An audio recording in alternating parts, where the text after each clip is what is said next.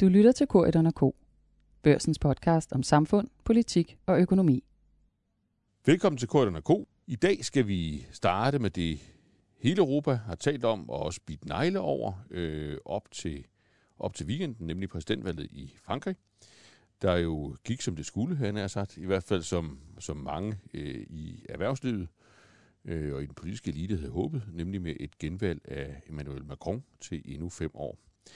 Men til at prøve at forstå, hvad det så betyder, øh, og hvad det er for øh, en situation, øh, Frankrigs genvalgte præsident øh, så lander i, øh, og hvad han måske kunne tænke sig at gøre med betydning for os andre i resten af Europa, ja, der har jeg fået vores europakorrespondent øh, Louise Witt på besøg. Velkommen, Louise.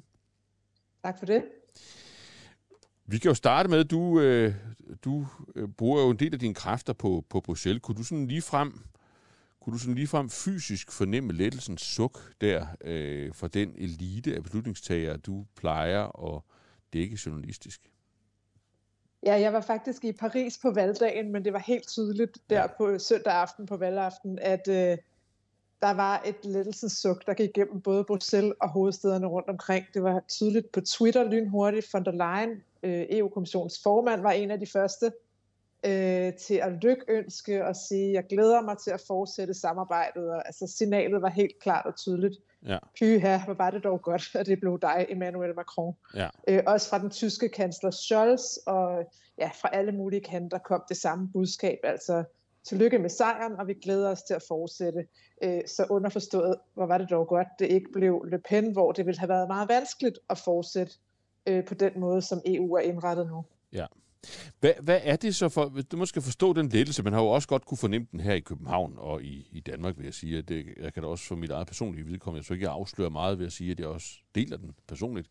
Øhm, men, men hvad er det for, altså når vi, når vi sådan prøver at zoome ind på, på den her lettelse i, i eliten, kan vi vel godt kalde det, er det så primært, at man har undgået en katastrofe, eller noget, der, der i hvert fald så ud som noget, der kunne blive en katastrofe, altså med et valg af Le Pen? Eller er det fordi, man har en, en, en positiv, konkret for, for forventning til, hvad der så nu kan komme til at ske med Macron ved roret fem år mere? Jeg tror, der er to fortællinger om det her valg, øh, kan man sige. Altså den ene er, som du også siger, det gik som man regnede med, og som målingerne også spåede. Han vandt, og han vandt endda med et lidt større forspring, end han var blevet spået i målingerne. Øh, så på den måde, set fra hans synspunkt og fra Europas, alt er godt, nu kan vi fortsætte, og det gik som vi regnede med. Øh, men den anden fortælling er en med nogle mere, øh, det var en sejr med nogle mere bekymrende undertoner, det her. Mm. Altså 41 procent, over 41 procent stemte på Marine Le Pen, en kvinde, som vil øh, genforhandle EU's traktater, gøre op med det indre marked, indføre tolv og grænsekontrol, øh, ud af NATO's kommandostruktur, øh, give franskmænd første ret til job og boliger, Øh, det er jo virkelig nogle øh, altså artige sager, havde jeg nær sagt. Ikke? Det er jo virkelig en helt anden vision, både for Frankrig og for Europa. End ja, den, og, og, og i første runde af, af valget, der var det vel noget, der mindede om et flertal af vælgere, der stemte på kandidater, der havde sådan omtrent samme dag, dagsorden, selvom nogle af dem så var langt til venstre, i stedet for at være langt til højre. Ja, det var det. Altså, der var over halvdelen, der satte kryds ved kandidater på de yderste fløje, om det så var den yderste venstrefløj eller yderste højrefløj. Ja. Så på den måde tror jeg ikke, at lettelsen er sådan 100% lyksalig, eller hvad man skal sige. Nej. Altså, der er også nogle helt klart bekymrende signaler i det her valg. Det var i høj grad et protestvalg. Altså, at Le Pen trods alt gik så meget frem, som hun gjorde. Øh, Macron vandt jo med 66 procent for fem år siden, og den her gang vandt han altså kun, kun men med 58. Mm. Øhm, at, at 28 procent valgte at blive hjemme, og 6 procent stemte blankt eller ugyldigt. Det giver altså en tredjedel af vælgerne, som enten ikke kom eller, eller afgav en proteststemme.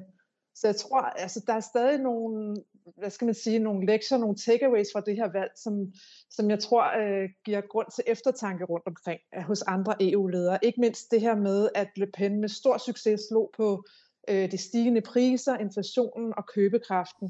Mm. Øh, det var et, det emne, som langt flest af de franske vælgere pegede på som det vigtigste for dem i det her valg, og det udnyttede hun øh, med stor succes. Altså det var helt klart øh, en faktor i hendes øh, gode valg. Mm. Selvom hun jo endte med at være taberen, så er det trods alt øh, markant, altså at vi ser en kandidat med den type af platform og løfter, som hun har. Mm blive, det, man må jo kalde hendes parti for et folkeparti, når 13 millioner 41 procent stemmer på det. Ja.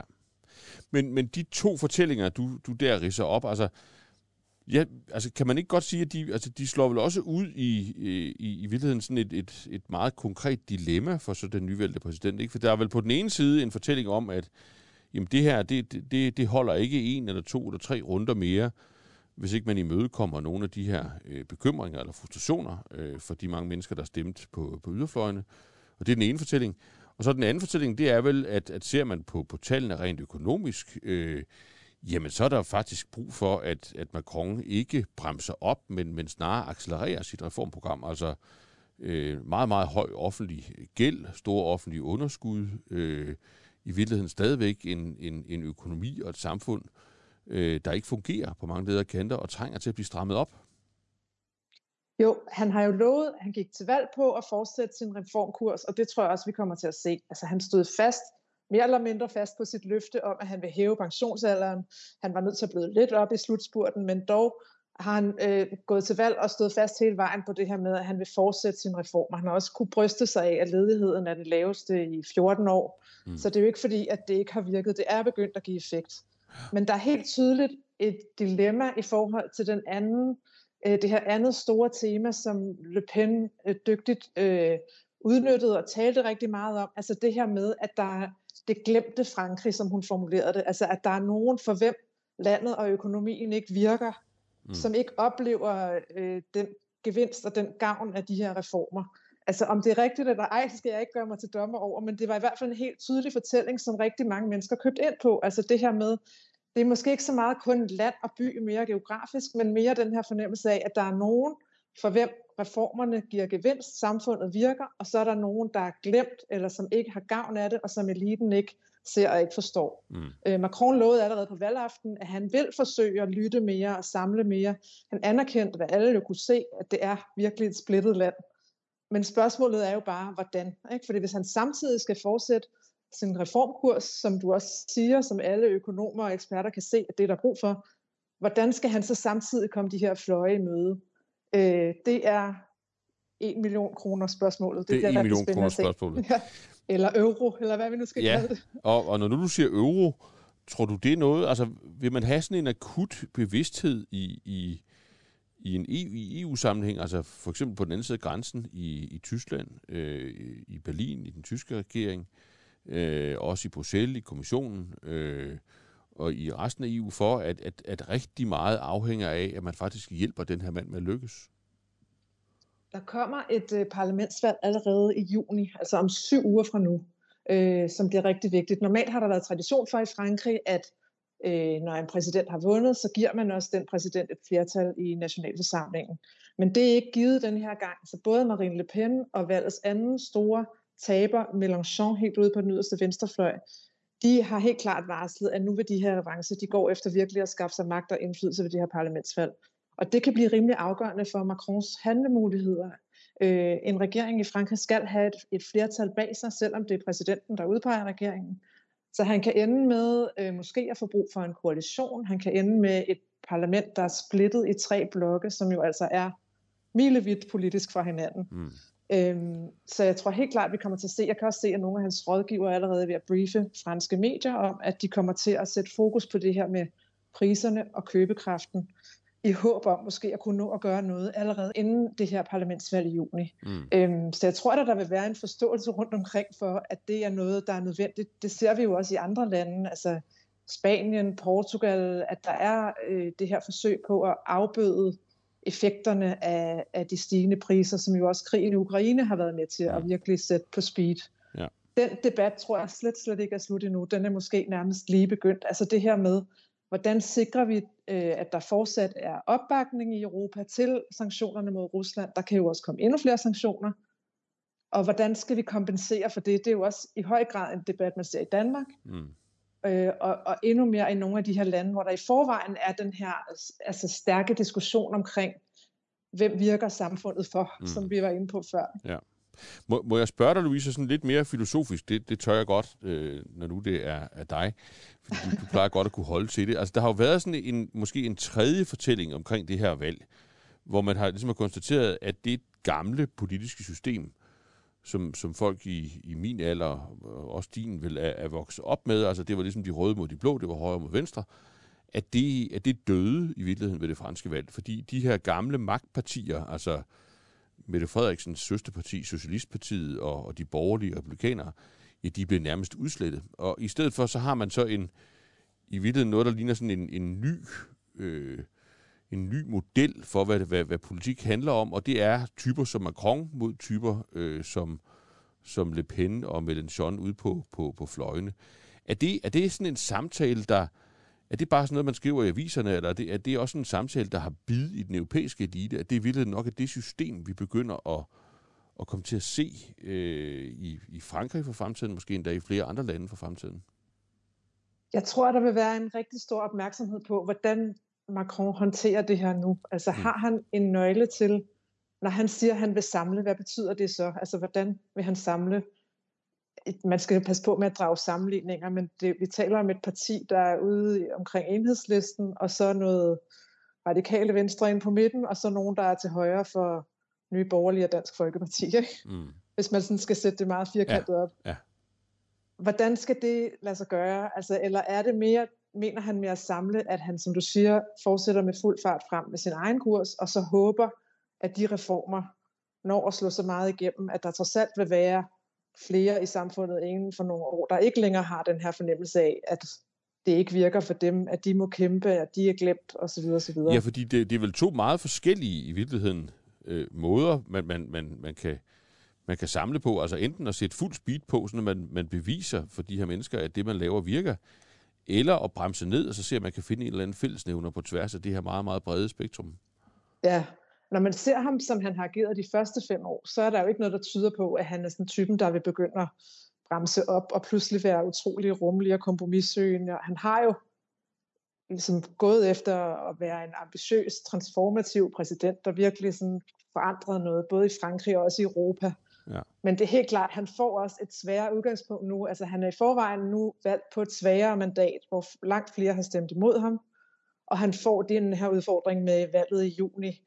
Øh, hvis han ikke vinder et flertal igen, så vil det jo alt andet lige blive sværere for ham at komme igennem med sine mm. dagsordner. Jeg tænkte lidt på, mens jeg var i Frankrig, jeg var der en uge og gik rundt og snakkede med folk, vælgere på gaderne og sådan noget, at han er ret upopulær, som også har været skrevet mange steder. Altså personligt upopulær. Han er ikke sådan en, som folk elsker. Altså, mm. Han er ikke nogen Boris Johnson eller en anden sådan sjov, karismatisk, fejlbarlig type. Han er sådan lidt for perfekt. Han bliver opfattet som arrogant og elitær. Der har han virkelig en åben flanke der. Altså, ja. selv dem, der stemmer på ham inden midt i Paris i velhævende områder, der var ikke nogen særlig begejstring for det her valg. Altså, det var sådan lidt, uha, at, at det værste er flere under, så vælger jeg nok ham. Mm. Det var egentlig noget, man hørte meget. Ja. Så, så jeg tror, jeg tænkte også på det her med, som du også siger, der bliver en opgave for ham med at finde en tredje vej, altså ikke kun mellem højre og venstre i den økonomiske politik, men også i værdipolitikken og i det her med nationalister over for globalister, eller hvad vi nu skal kalde det. Ja. Ikke? Altså, i gamle dage, da jeg var ung, der var den tredje vej jo meget sådan noget, man snakkede om og læste bøger om, og, om, om, at det var i den økonomiske politik, man skulle vælge det bedste fra venstre og højre. Mm. Men nu er der pludselig en kæmpe udfordring med os at ligesom samle de her periferien, eller hvad vi nu skal kalde dem, over for centrum, eller dem for hvem samfundet ja fungerer. Er det, din, er det din oplevelse, at man i Bruxelles altså, har taget det her, altså det her som, som vi nu har, har filosoferet omkring dig og mig, at man har taget det ligesom helt op på operationsbordet, altså at, at den der enorme forandring af det franske politiske system, som jo, det er jo sket i løbet af, ja, i virkeligheden jo 5-6 år, øh, at det kunne ligge og vente på, på, på andre samfund, på unionen som helhed. Altså at de her fløje bliver, at de bliver meget store, at de vokser både til højre og venstre, og at det i virkeligheden, at de centrale dilemmaer i politik, det i virkeligheden er, hvordan midten egentlig skal gebære sig for at, øh, at lave en eller anden form for samling. Altså er det, er det et Bruxelles-emne? Ja, både og vil jeg sige. Altså, der er jo også stor forskel på lande. Der er forskellige vaner, der er forskellige valgsystemer. Altså valgsystemet i Frankrig spiller jo også en rolle her i det her med, at man først stemmer på en hel række kandidater, og så er der kun to tilbage i anden runde. Det er kun de to førende, der går videre. Det gør jo så, at der er en masse mennesker, der ligesom har mistet deres mm. foretrukne kandidat. Ikke? Jo. Og det giver også den her sådan lidt negativ stemning, fordi der så er en masse mennesker, der skal stemme på en, de egentlig ikke havde foretrukket. Ikke? Ja. Så på den måde tror jeg, at der er selvfølgelig en masse national forskel, men vi har jo set i EU en stor opmærksomhed omkring det her med at skulle afbøde effekter, altså både under coronapandemien, men igen nu her øh, efter at øh, Ruslands invasion af Ukraine, har man været lynhurtigt ude og lavet regler for statsstøtte igen og åbnet for muligheder for, hvordan man kan give varmesjek og sætte loft over priser og støtte erhvervslivet osv.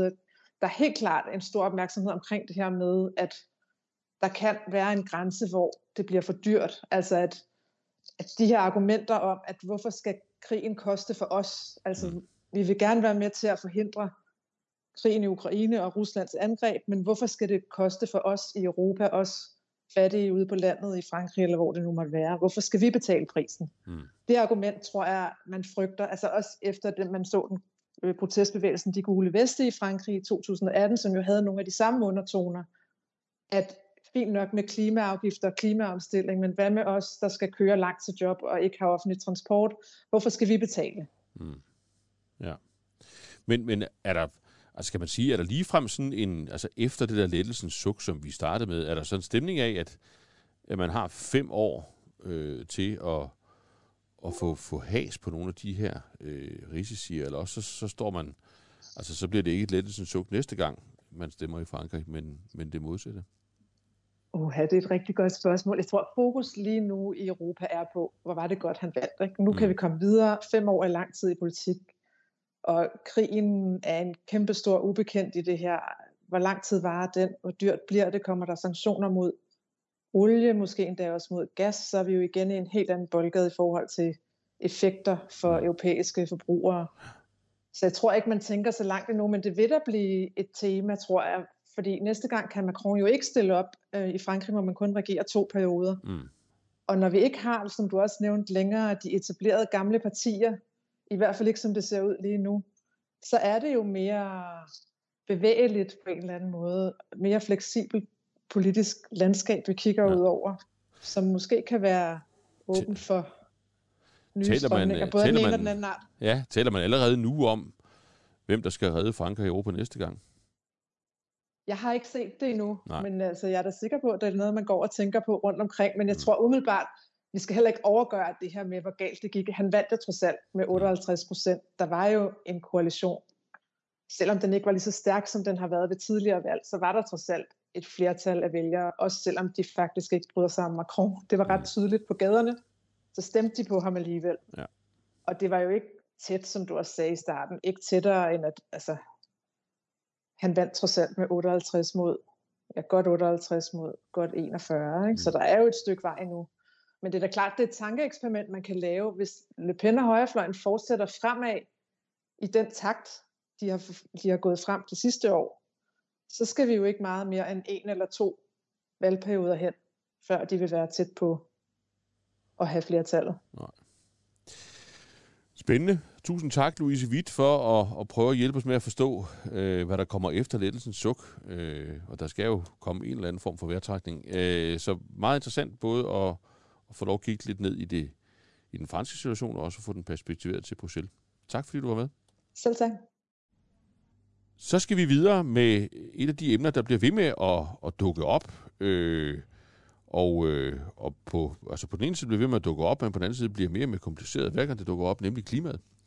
Øh, sidste uge var en, en intens uge, når det gælder klimapolitikken. Der blev, der blev både spillet ud fra regeringens side med et bud på øh, CO2-afgifter, og også et bud på, hvordan vi bliver øh, fri af russisk gas øh, i, i lyset af krigen i Ukraine, og, og den jo helt anderledes øh, sikkerhedssituation, vi, vi står i i dag i forhold til for, for kort tid siden. Jeg har det personligt sådan, øh, og det tror jeg ikke er alene om, at, at det kan være svært at forstå, øh, hvordan de her udspil i praksis fungerer, og hvordan de hænger sammen. Øh, eller måske lidt mere kritisk, øh, om de hænger sammen, og om de fungerer. Og for at prøve at finde ud af det øh, og udrede det, så har jeg inviteret øh, dansk øh, energipolitiks godfather, øh, nemlig Lars Ågaard, øh, som i et, ja, i hvert fald et halvt arbejdsliv, øh, har stået i spidsen for, for dansk energi, øh, øh, i den grad været inde i det energipolitiske maskinrum, øh, og, øh, og i den grad været med til at tænke med over, hvordan vi løser de her øh, problemer. Øh, så velkommen til dig, Lars. Ja, tak. Og du er for ganske nylig blevet et frit menneske, øh, fordi man har lavet en, en stor ændring øh, af, af den måde, man organiserer sig på i, i hele den her sektor. Og i den forbindelse har du, øh, har du valgt at gå en, at gå en anden vej. Så du, øh, så du taler videre in your own capacity. Yes. Ja, og det synes jeg jo er en fordel. Altså, det er jo, det er jo spændende at tale med, med folk øh, i, i alle mulige positioner, men, men frie mennesker er jo, er jo nogle gange de allermest interessante interviewer for.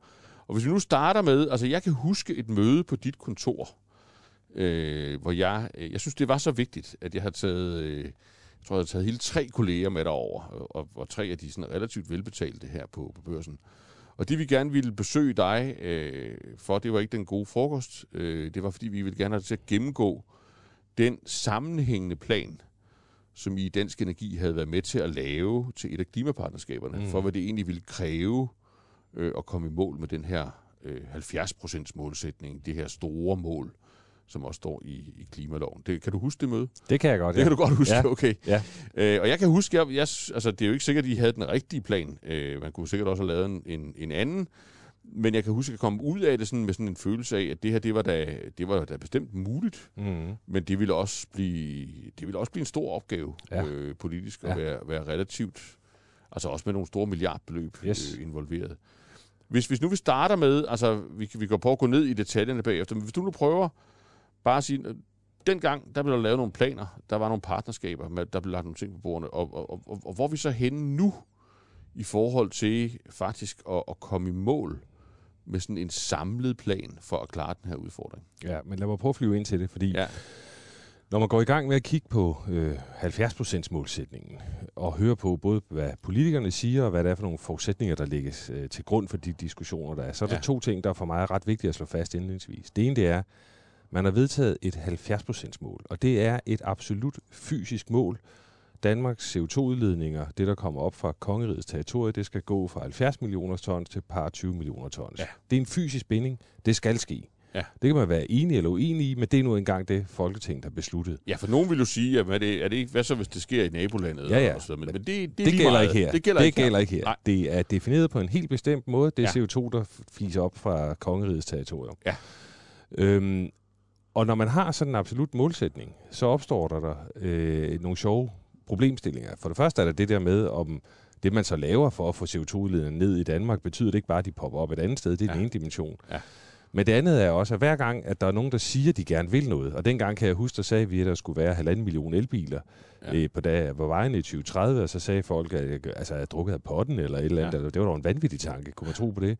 Og det er sådan set fair nok at sætte spørgsmålstegn ved det, men problemet er, når man har et absolut mål, så må man jo sige, hvad skal der ellers ske? Ja. Så hvis Aalborg Portland ikke skal levere reduktionerne, hvem skal så? Ja. Hvis landbruget ikke skal, ja. hvem skal så? Ja. Der er hele tiden en nisse, der følger med. Så, så det er, der er sådan en nulsumspil? Der er et nulsumspil, ja. det bliver man nødt til at... Øh, og øh, være meget bevidst om, og det bliver man også i pressen nødt til at være bevidst om, fordi hvis man nu kigger på den energi- og klimapolitiske debat, så kan man jo godt høre forskellige mennesker sige, at det der initiativ, det er jeg ikke meget for. Den mm. der virksomhed vil jeg beskytte, eller den her sektor vil jeg beskytte. Ja, ja, men hvem skal så gøre det?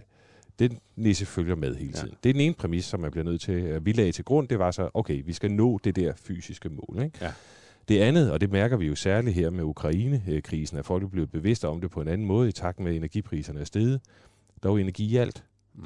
Det er jo vores direkte energiforbrug til boligopvarmning, til transport, men det er jo også alle de varer, vi forbruger, den mad, vi spiser, øh, alle de industriprodukter osv., der er jo, går energiforbrug til alt det. Så der energi er inde i alt, hvad vi foretager os i den moderne verden. Og derfor så betyder det rigtig meget, at skidtet fungerer, så forsyningssikkerhed, priser, Øh, det er kæmpe kapitalbindinger, man laver, for det skal følge over også med, ikke? Altså, at når man ændrer noget i et lands energiforsyning, eller man ændrer en, en produktionsmåde, en industri, eller DSV skal købe nogle andre lastbiler for at få varerne rundt til osv., så, så er det kæmpe kapitalbindinger, vi laver. Ja. Så det, det, det var jo ligesom, det, det er grundlaget, man snakker på, ikke? Ja. Og vi gik så gang det, dengang i Klimapartnerskab med Energi og Forsyning. Henrik Poulsen var øh, fra daværende Ørsted, var jo formand, og jeg var øh, så udstyret med den opgave at være leder af det sekretariat, der skulle lave rapporten til ham. Mm. Og det vi gjorde, det var så sådan set at sige, okay, øh, vi skal af med de der fossile brændsler, fordi på den måde er klimaudfordringen jo let. Mm. Altså, jamen, det er jo ret banalt. Det vil holde op med at brænde fossil energi af. Det er det, der går ud på. Øh, selvfølgelig er der også noget med noget madspil, men basically, hold op med at brænde fossil energi. Mm. Og der, der, øh, der satte vi det benspænd op for os selv, at øh, vi forestillede os egentlig, at samfundet ville bruge energi også i fremtiden. Mm.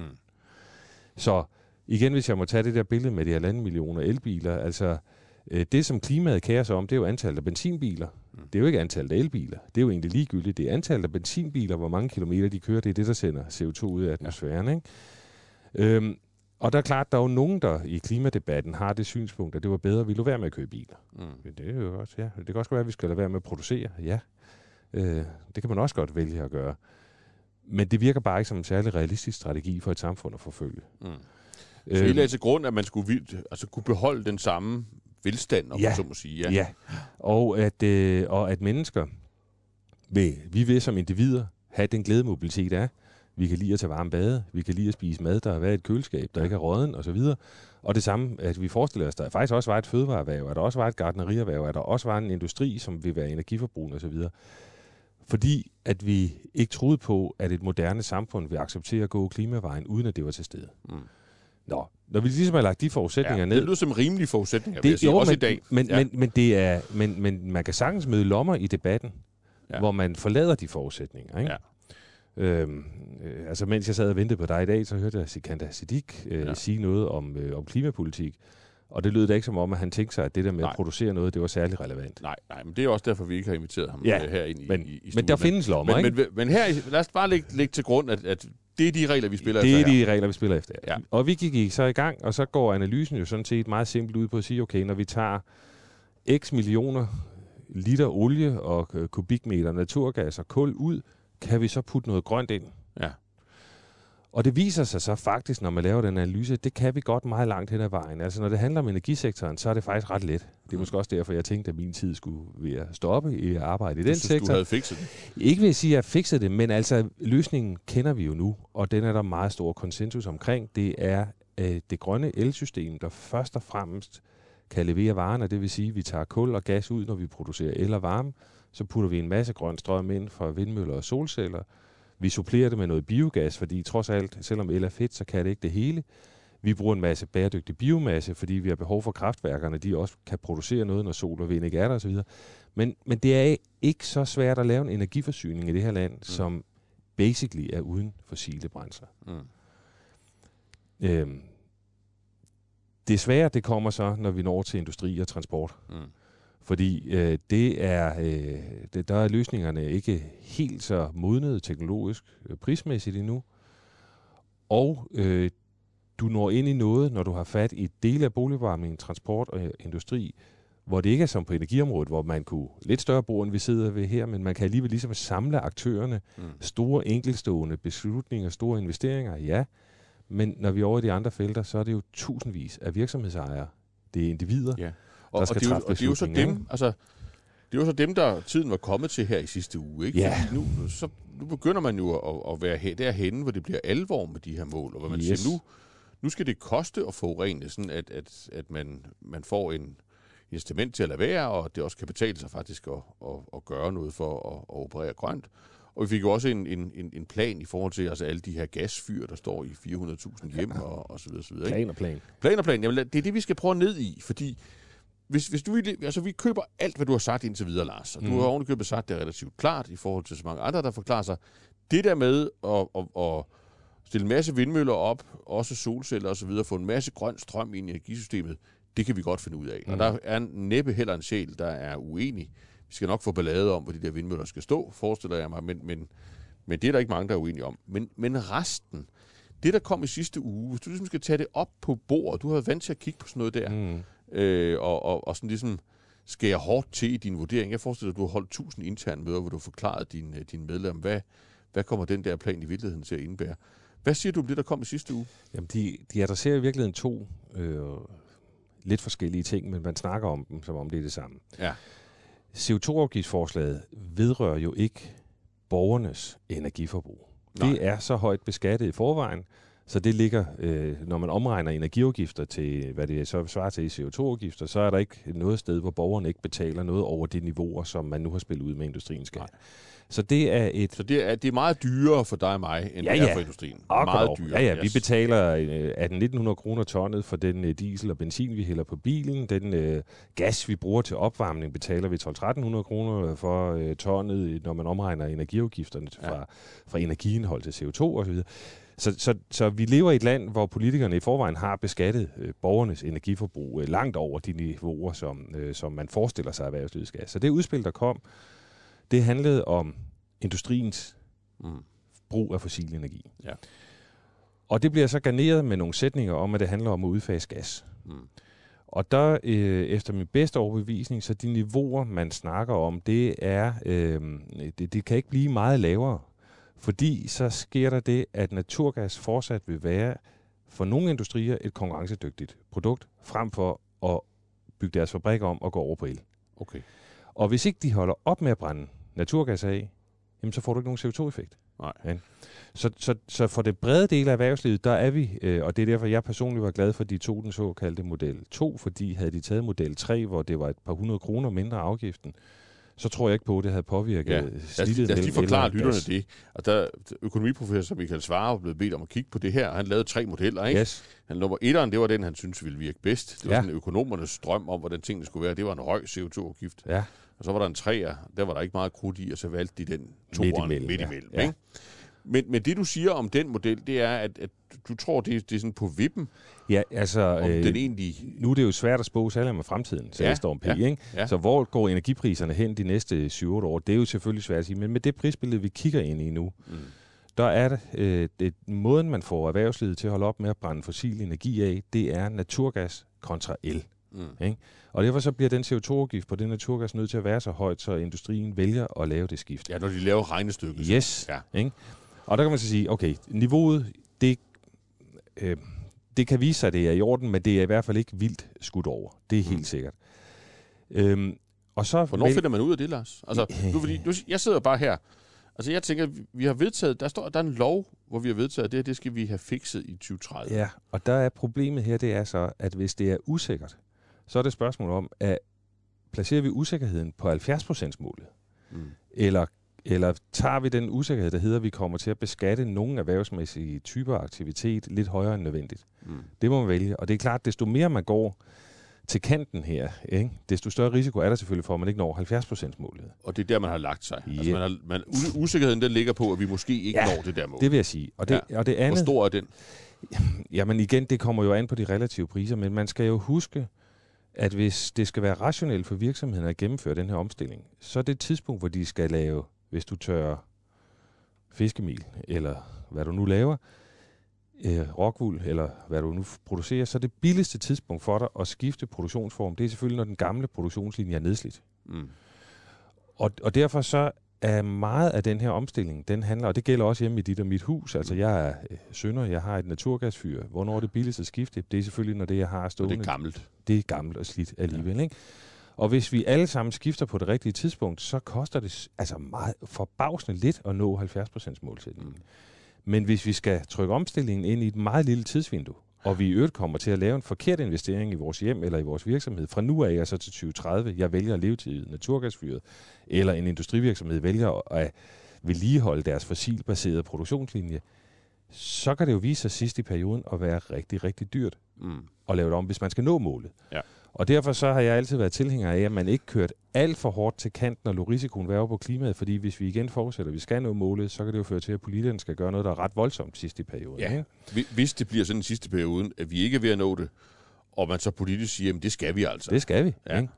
Og, og, og man kan ikke, altså jeg har svært ved at forestille mig, at klima udfordringen i politisk forstand bliver mindre alvorlig i fremtiden, end den er nu. Mm. Altså, jeg tror, at klimaforandringerne bliver mere og mere tydelige. Ja. Jeg tror, mennesker bliver mere og mere bekymrede. Jeg tror også, at vi som konsumenter vil have en forventning om, at vidksomhederne har styr på det osv. Så jeg tror ikke, at det går væk. Jeg tror kun, det bliver vildere. Ikke? Ja. Men det, der er så er problemet her når, med det udspil, der er kommet, det er så selvfølgelig, at man ikke har valgt en ensartet afgift, det vil sige, at man holder hånden over nogle erhverv. Det kan man have mange diskussioner om, det er rimeligt med de her mineralogiske... Det ja, det er, det er mineralogiske processer, så det er Aalborg Portland og teglværkerne og Rockwool som ikke skal have lige så høj en sats som alle andre, og så begynder den samfundsøkonomiske omkostning at stige. Og finten i det her er jo, at den samfundsøkonomiske omkostning, den er usynlig. Mm. Ikke? Der er jo ikke nogen, der ser det tab. Ikke? Så kan prøv lige at forklare det begreb. Ja, det betyder det er jo ikke, så... det er ikke noget, der, det er ikke noget med, der mangler penge i statskassen. Nej, nej, men det nej. betyder, at vores samlede økonomiske aktivitet i det her land, den bliver lidt mindre, end den ellers ville være blevet. Så vi bliver fattigere, end vi kunne have været. Ja, og det, der er det vilde med Michael Svares rapport, og jeg tilbage til det møde, som du startede med, vi havde ja. for et par år siden, altså han kunne dårligt regne en samfundsøkonomisk omkostning ud ved at nå 3 millioner tons i industrien ved at lave en ensartet afgift. Mm. Han kunne dårligt finde en omkostning. Og det er jo fordi, det er så få arbejdspladser. Mm. Det handler om, det er så få virksomheder, der udleder rigtig meget, øh, og, og, og som udleder meget ikke bare fordi, at de, altså i deres produktion, som per produceret enhed værdi indeholder meget CO2-udslip. Ikke? Så de er både store udledere, men da produkt, de laver, der medgår der også meget mm. energiforbrug til. Ikke? Og det er klart, at de erhverv, øh, dem holder vi så hånden over. Mm. Og det er, øh, kan man godt forstå på den korte bane, men hvis vi tror, der kommer noget efter 70% målsætningen, så er det i min optik kortsigtet. Mm. For vi skal jo igennem omstillingen. Mm. Så med mindre så der kommer man, også en 100% mål. Det gør der da selvfølgelig. Ja, der ja. kommer der en ny klimalov efter den, vi har ja. nu. Det kan vi måske slutte af med at snakke om, hvordan jeg tror, en god klimalov skal se ud næste ja. gang, men bevares. Det kommer jo så der skal jo ske noget. Vi skal holde op med at brænde fossil energi af. Vi skal holde op med at producere ved hjælp af fossil energi. Så med mindre man så er sikker på, at de industrier stilles om, ikke med krabasken, mm. men med kærligheden, tilskud, ja, så, øh, så ender vi altså i 2030 med at have låst os i en industristruktur, der simpelthen udleder for meget. Mm. Og da det så er et nulsumspil, så betyder det jo så, at det, der ikke reduceres i de industrier, de skal leveres enten i nogle andre erhvervsvirksomheder, eller over på transporten. Ja. Eller boligejerne. Ikke? Ja. Men det er et godt stikord, for så lad os lige prøve at gå videre til, altså et var jo, der kom de her CO2-afgifter, de gælder for industrien, som du siger, det er ikke alt, der bliver behandlet ens. Men så, så var der jo så også hele det her spørgsmål om at blive fri af russisk gas. Ja. Og det så kan jeg forstå dig, øh, der bliver kigget på der blandt andet, men, men jo også 400.000 andre danskere. Og, altså, hvad skal man, altså, hvordan skal man forstå det udspil? Altså, var det en plan for, at det her det kommer til at ske, at det kommer til at ske hurtigt? Eller hvad var det egentlig? Fordi Nej. jeg tror mange, altså jeg, jeg kan lige så godt tilstå, jeg, når jeg sådan talte med folk, man kender på Slottsholmen, så var der, så var der mange, der sagde, at det der, det, det lever ikke op til de øh, krav, vi normalt har til en plan. Altså, der, der, man kan ikke forstå, hvad det koster, man kan ikke mm. forstå, hvem der skal betale det, og man kan ikke forstå, mm. hvornår det kommer til at ske. Men, men hvad, hvad, altså, det er jo så bare mig. Øh, hvad, hvad, var, altså, hvad var din kølige vurdering? Hvad, hvad ville du have sagt, hvis du havde lagt den op på bordet over i, i Dansk Energi? Jamen, øh, intentionen fin nok, hmm. men man har jo ikke åbnet øh, instrumenterne, vel? Og man får jo ikke folk til at skrotte naturgasfyret, bare fordi man siger øh, Putin. Jo, det er der nogen, der gør. Mm. Men det der i virkeligheden, det er, at boligejere sidder jo... I dag er der en mulighed for at få tilskud til at udskifte naturgasfyr med et varmepumpe, hvis mm. du bor i områder, der ikke er udlagt til fjernvarme. Mm.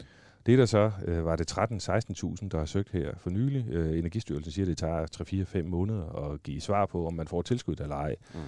Og dem, der har søgt, hvis de sætter konverteringen i gang, før de har fået tilskuddet, så mister de retten til tilskud. Så skal de ikke få. Nej, så de sidder øh, på hænderne og venter på, at de får tilskud. Ikke? Så er der nogle andre, de hører politikerne begynder at snakke om, at der skal ske noget, men de får ikke at vide, hvad der skal ske. Så nogle af dem tænker 100% sikkert, Gud ved, om der kommer noget til mig også her. Mm. Så jeg venter også. Mm. Ikke? Så, så det, man har gjort i min optik, det er, at man har i virkeligheden installeret et element af usikkerhed, for man har ikke fortalt, hvad det er for en politik, der skal føre op på målsætningen. Skal, bliver der ændret en afgift for naturgaskunderne? Mm, det gjorde der så ikke med CO2-udspillet, fordi det var kun industriens forbrug, det ramte. Er der klarhed om, øh, hvad er det egentlig for nogle tilskudssystemer, der, øh, der er der eller ikke er der? Og, og danskerne er altså ret kyniske. Vi ved det også på bilområdet. Øh, det ved du også i din tid som finansminister. Lige så snart man snakker om bilafgifter, så går salget bare bonk i ja, stå. så de venter. Så sidder de og venter, ikke? Ja. Eller også så hamstrer de helt sindssygt, hvis ja. de øh, tror, der er noget, der ændrer sig ja. negativt for dem, ikke? Og det er jo den samme mekanisme, vi har fat i her. Så i min optik, så producerede man ikke klarhed. Så sagde man, at man gerne vil have fjernvarme. Og det synes jeg også er en mægtig god idé. Øh, sagen er bare, at fjernvarme, øh, Det er jo godt nogle steder, men der er jo nogle steder, der er det jo dyrere end det individuelle valg. Mm. Så der er jo en risiko for her, at man får snakket folk ind i, at de skal vente på en energiform, der så bare the end of the day ikke viser sig at være den billigste mm. for dem. Og i øvrigt så den fjernvarme, vi snakker om, det er biomassebaseret fjernvarme. Så det skal man så også huske. Det må folk jo så selv tage stilling til, om de vil have det fra en vindmølle eller solcelle, eller de vil have det fra noget biomasse. Jeg konstaterer, at min tid i Dansk Energi det er i hvert fald omdiskuteret om, om biomasse, og biomasse ja, og så videre. Ikke? Mm.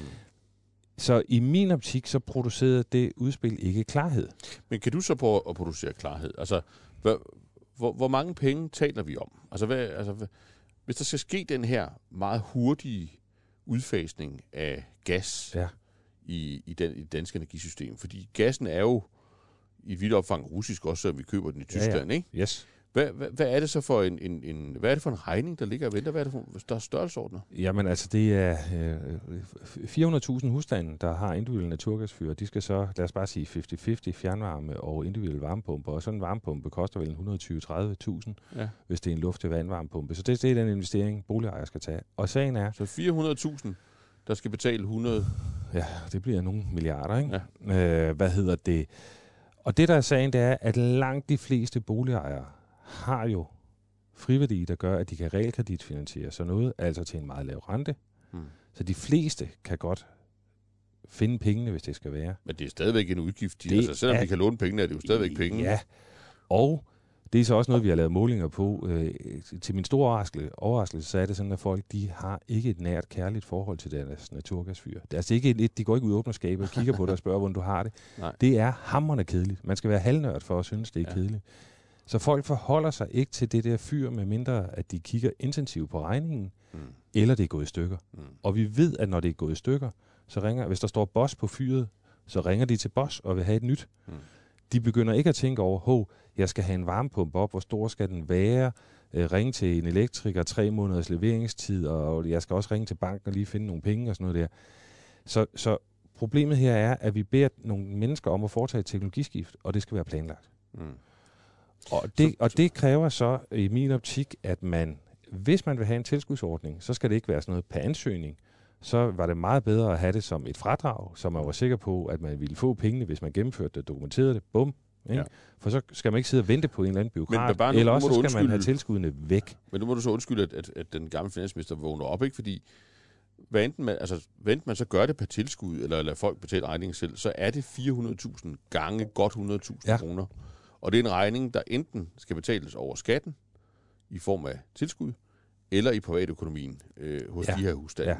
Lykken er så, at naturgas er blevet så sindssygt dyrt, så for rigtig mange boligejere... Så er det en god idé. Så er det en god idé. Ja. Øh, det er ikke en overdrevet god forretning, men set over varmepumpens levetiden, de der 10-15 år, den lever, jamen så ender man med at have en gevinst. Mm. Problemet er bare, at boligejere er sjældent helt så rationelle. Ikke? Hvad skal de boligejere forvente? Altså, du har du læst de der 26 sider igennem, tror jeg. Noget af det var jo billeder og, mm-hmm. og så mhm. videre, ikke? Men nu, lad os sige, at du sidder der, at du har et relativt nyt, mm-hmm. øh, nyt gasfyr. Øh, det har du faktisk ja, det har du brugt penge på, øh, og du har ikke altså, kunne vide bedre. Der er jo ikke nogen, der har forbudt dig at købe nej, det. Nej, nej, nej. Øh, skal du forvente, at, at du bliver tvunget ind i den her omstilling? Øh, eller hvad skal du egentlig planlægge efter? Jamen, hvis jeg ligger til grund, og jeg, nu, jeg tror på, at politikerne vil nå 70% målsætning. Ja så kigger jeg på, hvor langt er man villig til at gå over for industriens udledninger. Ja. Ikke super Ikke super langt, siger du, Ej, når du vurderer nej, afgifterne? Nej. nej. Så kigger jeg ind på transportsektoren. Ja. Tror jeg, at man vil øge beskatningen af øh, diesel og benzin i Danmark væsen? Nej, det tror jeg ikke, Nej. fordi at så får vi grænsehandelproblemstillinger. Vi kan godt øge det en lille smule, ja. men ikke ret meget, fordi så futter øh, vi bare til nabolandene og køber det, og så er der et afgiftstab forbundet med det, så det er en dårlig samfundsøkonomisk måde at gøre det på. Mm. Når jeg kigger på, hvordan gasforsyningen så øvrigt er skruet sammen, så er det jo sådan, at vi har øh, nogle kunder, der er beskyttet. Det er boligejere. Mm. Hvis vi kommer i en mangelsituation, så skal de have gassen først, mens industrien de må stille sig op og vente. Ja, det er rigtigt. Hvis det er sådan, at man vil beskytte den industrielle aktivitet, så er det sådan set klog politik at sørge for, at boligejere ikke bruger så meget gas, fordi whatever gas vi har, så er det til rådighed for industrien. Mm. Derfor er min prognose, det er, at politikerne kommer efter gaskunderne på et tidspunkt inden 2030 til boligopvarmning, fordi Enten det er trods, tilskud. Ja, for det er trods alt lidt lettere at gå til det, mm. end nogle af de andre sektorer. Mm. Og det siger jeg, og det skal øh, lytterne lige være med på, det siger jeg som en, der har købt et naturgasfyr for fire år siden. Mm.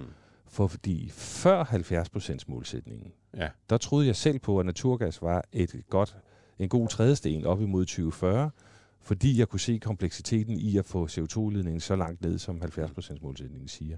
Men mit gæt vil bare være, at det er en af de trods alt nemmere steder at lægge presset ind, og derfor så tror jeg, at der kommer et enormt pres på boligejere i forhold til at konvertere. Ja, det vil sige enten en kæmpe regning til finansministeren, eller til de her... Ja. Øh, enten får man et, et afgift, et gok, eller så får man tilskud, eller også så sker der noget, det er jo også en anden mulighed.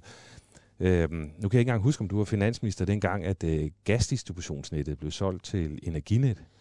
Nej, det var du ikke. Det var før. Øh, det var, øh, hvad hedder det? Det var ikke dig, der sad der, nej. Øh, hvad hedder det? Men der kan jo også ske det, at staten beslutter sig for at sige til sit selskab, der ejer gasdistributionsnettet, prøv at høre, i 2030, så lukker I.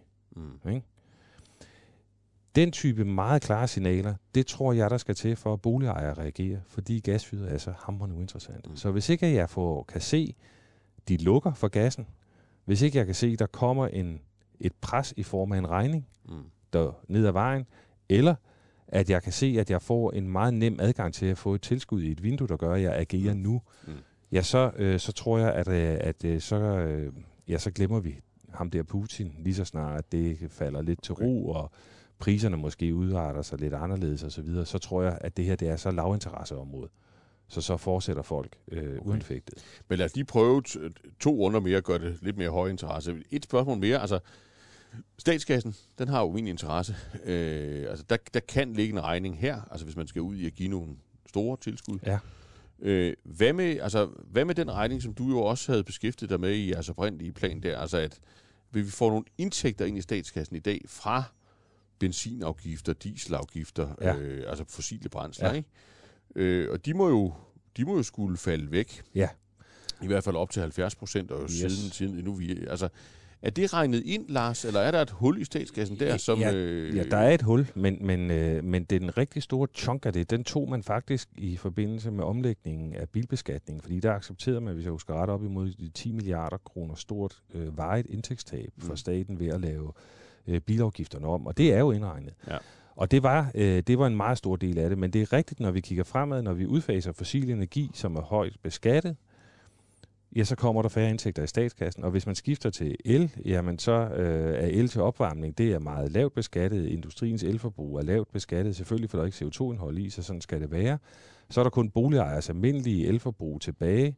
Øh, men det holder jo heller ikke i længden, at det er så afsindigt højt beskattet, fordi det kommer folk til at lave alle mulige metoder til at omgå. Så der ligger et, et tocifret milliardtab og venter for staten derude, på den, en af de kommende finansminister? Ja, den ligger strukturelt, fordi det, det følger med, når man skal udfase højt beskattede energiformer og erstatte det med noget, der ikke er så højt beskattet. Mm. Sådan er det. Så det er en, det er en skattelettelse, mm. jo, kan man sige, der ligger øh, derude. Så er der så nogle politikere, der tror, at en CO2-afgift, så sætter vi den ind. Juhu. Ikke? Men, men jo, det de er jo allerede begyndt at tænke over, hvad de skal bruge indtægterne ja, ja, ja, ja. Men det er jo som, uh, pardon my friends, som er pisse i bukserne, ikke? Fordi at, altså, det er jo en midlertidig indtægt, fordi det, man beskatter, det er jo CO2-udslip, og det er jo det, vi skal have væk. Mm. Så definitorisk er det jo en midlertidig indtægt. Hvor tabet er vejet. Ja, mm.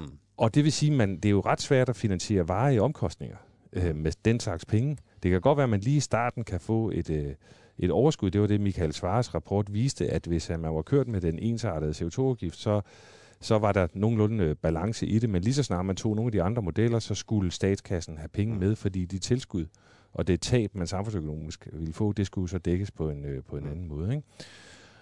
Og det er klart, det her, det bliver jo så øh, i min optik hurtigt til en diskussion om, hvordan laver vi så et nyt skattesystem i det her land, som er rationelt. Mm.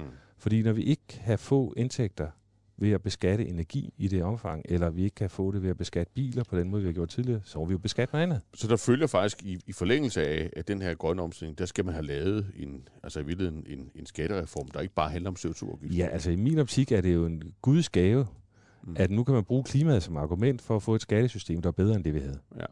Øh, det kan jeg så være noget i tvivl om, om det er det, vi ender med at få. Men, ja. men altså... Øh, men der får men, du lov at slutte øh, men, i forhold til, hvad vi ender med at få, fordi du teasede jo tidligere med, at at du havde et par tanker om, hvordan man så altså kommer helt i mål. Ja. Altså hvordan en, en bedre klimalov end, øh, end øh, i virkeligheden en, en rejse hen mod de 100% kunne se ud. Vil du runde af med det? Jamen altså, den klimalov, vi har i dag, den er jo født i nationalstaternes æra. Mm. Så den måler primært de 70 procent. Det handler om udslip fra det danske territorium. Og det er jo egentlig lidt crazy, når vi har at gøre med et globalt klimafænomen. Og ved at måle på den måde, så får vi nogle helt mærkelige paradoxer. Hvis vi for eksempel producerer grøn strøm på søsterritoriet i Danmark, og sælger det til tyskerne, så tæller det ikke i vores klimamål. Ja, det tæller 0. Det tæller 0, fordi ja. det, er jo, det fortrænger jo noget fossilforbrug i Tyskland og ikke i Danmark. Hvis øh, det lykkes for os at lave brintbaserede brændsler til Mærsks oceangående skibe, og Mærsk køber det, mm. og det fortrænger noget heavy oil i de der både der, ikke? så tæller det i det søfartens globale klimaregnskab, det tæller ikke i det danske. Mm. Hvis vi skruer op for investeringerne i Danmark i forskning, vi udvikler noget teknologi, som bliver bragt i anvendelse i andre lande, så tæller det 0 hos os. Og hvis vi importerer en hel masse... Øh, CO2-holdige produkter, så kan vi øge vores forbrug og have det fedt. Og det, man ja. så kan se over tid, det er, at CO2-udslippet for Danmark er gået ned. Vores økonomi er steget, så vi er blevet en mindre CO2-tung økonomi. Men samtidig er danskernes forbrug jo steget, så hvis man målte vores globale CO2-udslip, som følger den økonomiske aktivitet, der er i Danmark, så er det jo gået op. Mm. Og det kan en være vel se, at i takt med, at vi går fra 70 til 80 til 90 til 0 procent, så bliver det mere og mere irrelevant, hvad så der kommer ud. Så vi er ikke et bæredygtigt samfund, nej, når vi når 0? Nej, nej, nej, nej, nej, nej. nej. Så, så med tiden, så skal vi jo skifte fra at have et nationalt til at have et mere internationalt fokus. Mm. Og det giver jo så også nogle muligheder, hvis man kan lave det skift, og det, øh, det, det kunne jeg godt tænke mig, at man gjorde her næste gang, vi skal have en ny klimalov i 2025. Men det vil jo så også muligt, hvis man laver sådan et skift, at så kan man gå ind i en sektor og kigge, okay, Danish Crown, er det rigtigt, I er mere CO2-effektive end jeres konkurrenter? Mm. Så er det jo fornuftigt at have den aktivitet i Danmark. Ja. Portland, er I mere CO2-effektive end konkurrenterne? Det er der så debat ud om nu, de siger, det er de faktisk ikke. Mm. Så virker det jo ret vildt at understøtte en økonomisk aktivitet i fædrelandet, som ikke internationalt er på CO2-mæssig front. Ikke? Mm. Det, det kan ikke være godt for globalt klima. Mm. Så, så jeg drømmer om, at man nu får arbejdet sig ind i et skift, hvor vi får en klimalov, der sætter klimaet først, mm. og som er industriel og international i sit mindset til at starte med. Det skal, der skal selvfølgelig nok være et nationalt mål, bevares, men det bliver jo den internationale påvirkning, der bliver det vigtige. Det bliver vores forbrugssammensætning, og det bliver vores økonomis evne til at producere CO2 lette produkter i alle industrier, der bliver det afgørende. Og så selvfølgelig kunne være et land, der vil investere noget rigdom i at få teknologier ned ad learning curve, der gør, at vi også har nogle løsninger fremadrettet. Ja. Så hvis man har det her lidt mere internationale mindset, baseret på en industriel logik, som også kigger på selvfølgelig, hvad er det for en forbrugssammensætning, danskerne har, ja, så tror jeg, at man også vil kunne komme tættere på at føre fornuftig politik i det her land, der så understøtter det rigtige, nemlig at finde omkostningseffektive veje til at få det globale udledning ned. Fordi hvis vi fortsætter i det spor, vi er i nu, fordi det er et nulsomspil, så ender vi jo med, altså uanset hvad for nogle porte for virksomheder og forskellige politikere vil binde sig til, fordi at det er det, de har spillet håndbold, eller hvordan det nu hænger sammen, så ender vi jo med en 70% målsætning, som vil presse nogle sektorer, som er klimaeffektive, mm. ud af landet, alene fordi, at energiomkostningen bliver højere her end, end andre steder. Og det, kan, det har svært ved at se gavner på den lange bane. Ja. Så, så øh, det her skift fra nationalstatsfokus til bedre international forståelse, det synes jeg i den grad, vi har behov for at modne. Det er ikke det samme, som man ikke skal have en afløser for 70% målsætning. Jeg tror stadigvæk selvfølgelig, man skal have noget, hvor, hvor det, der kommer ud fra fædrelandet, skal man hele tiden have ambitionen om at få ned. Men det er det internationale, der i virkeligheden er det vigtige. Og der det kender du også fra din tid i politik. Problemet, eller det kender man også fra virksomhedsdrift, at det, man måler, mm. det, det, det, man, man kan måle, det er det, man får. Ja. Og problemet med det internationale er, at det er selvfølgelig ikke helt så let at måle, men det må man jo så hyre nogle gode økonomer til at få lavet det ja. system. Det lyder som om, det ikke er sidste gang, du har blandet dig i den her øh, diskussion. Tusind tak, øh, Lars Ågaard, for en, øh, en tour de force igennem en jungle af udspil øh, hen imod et mål, som, øh, som er svært at nå, Mm. Når vi det, hvis ikke man får øh, meget mere kontant udspil, end dem vi har set indtil videre? Nej. Nej. Det gør man ikke, og det er fordi, at det er så utrolig mange mennesker, der skal foretage en konkret investering i noget konkret teknologi, de skal bytte ud. Og det kan de ikke gøre med, inden for en kort årrække. Alene det at få arbejdskraft til det, er jo også en udfordring. Så man skal have klarhed på den her side, altså i løbet af de næste to-tre år, for at man kan tro på, at alle de beslutninger og kan blive truffet og blive kan blive implementeret. Og på den måde, der er jeg skeptisk, øh, fordi at den klarhed oplever jeg egentlig ikke, vi er i stand til at producere som samfund i det omfang, som er nødvendigt. Tusind tak for, for den afsluttende vurdering, selvom den ikke var lige så optimistisk, som man kunne have, have håbet. Tak, Lars Ågaard. Selv tak. Tak fordi du lyttede med på Korridoren K. Vi håber, du lytter med næste gang. Og indtil da, så giv os gerne en anmeldelse i din podcastplayer.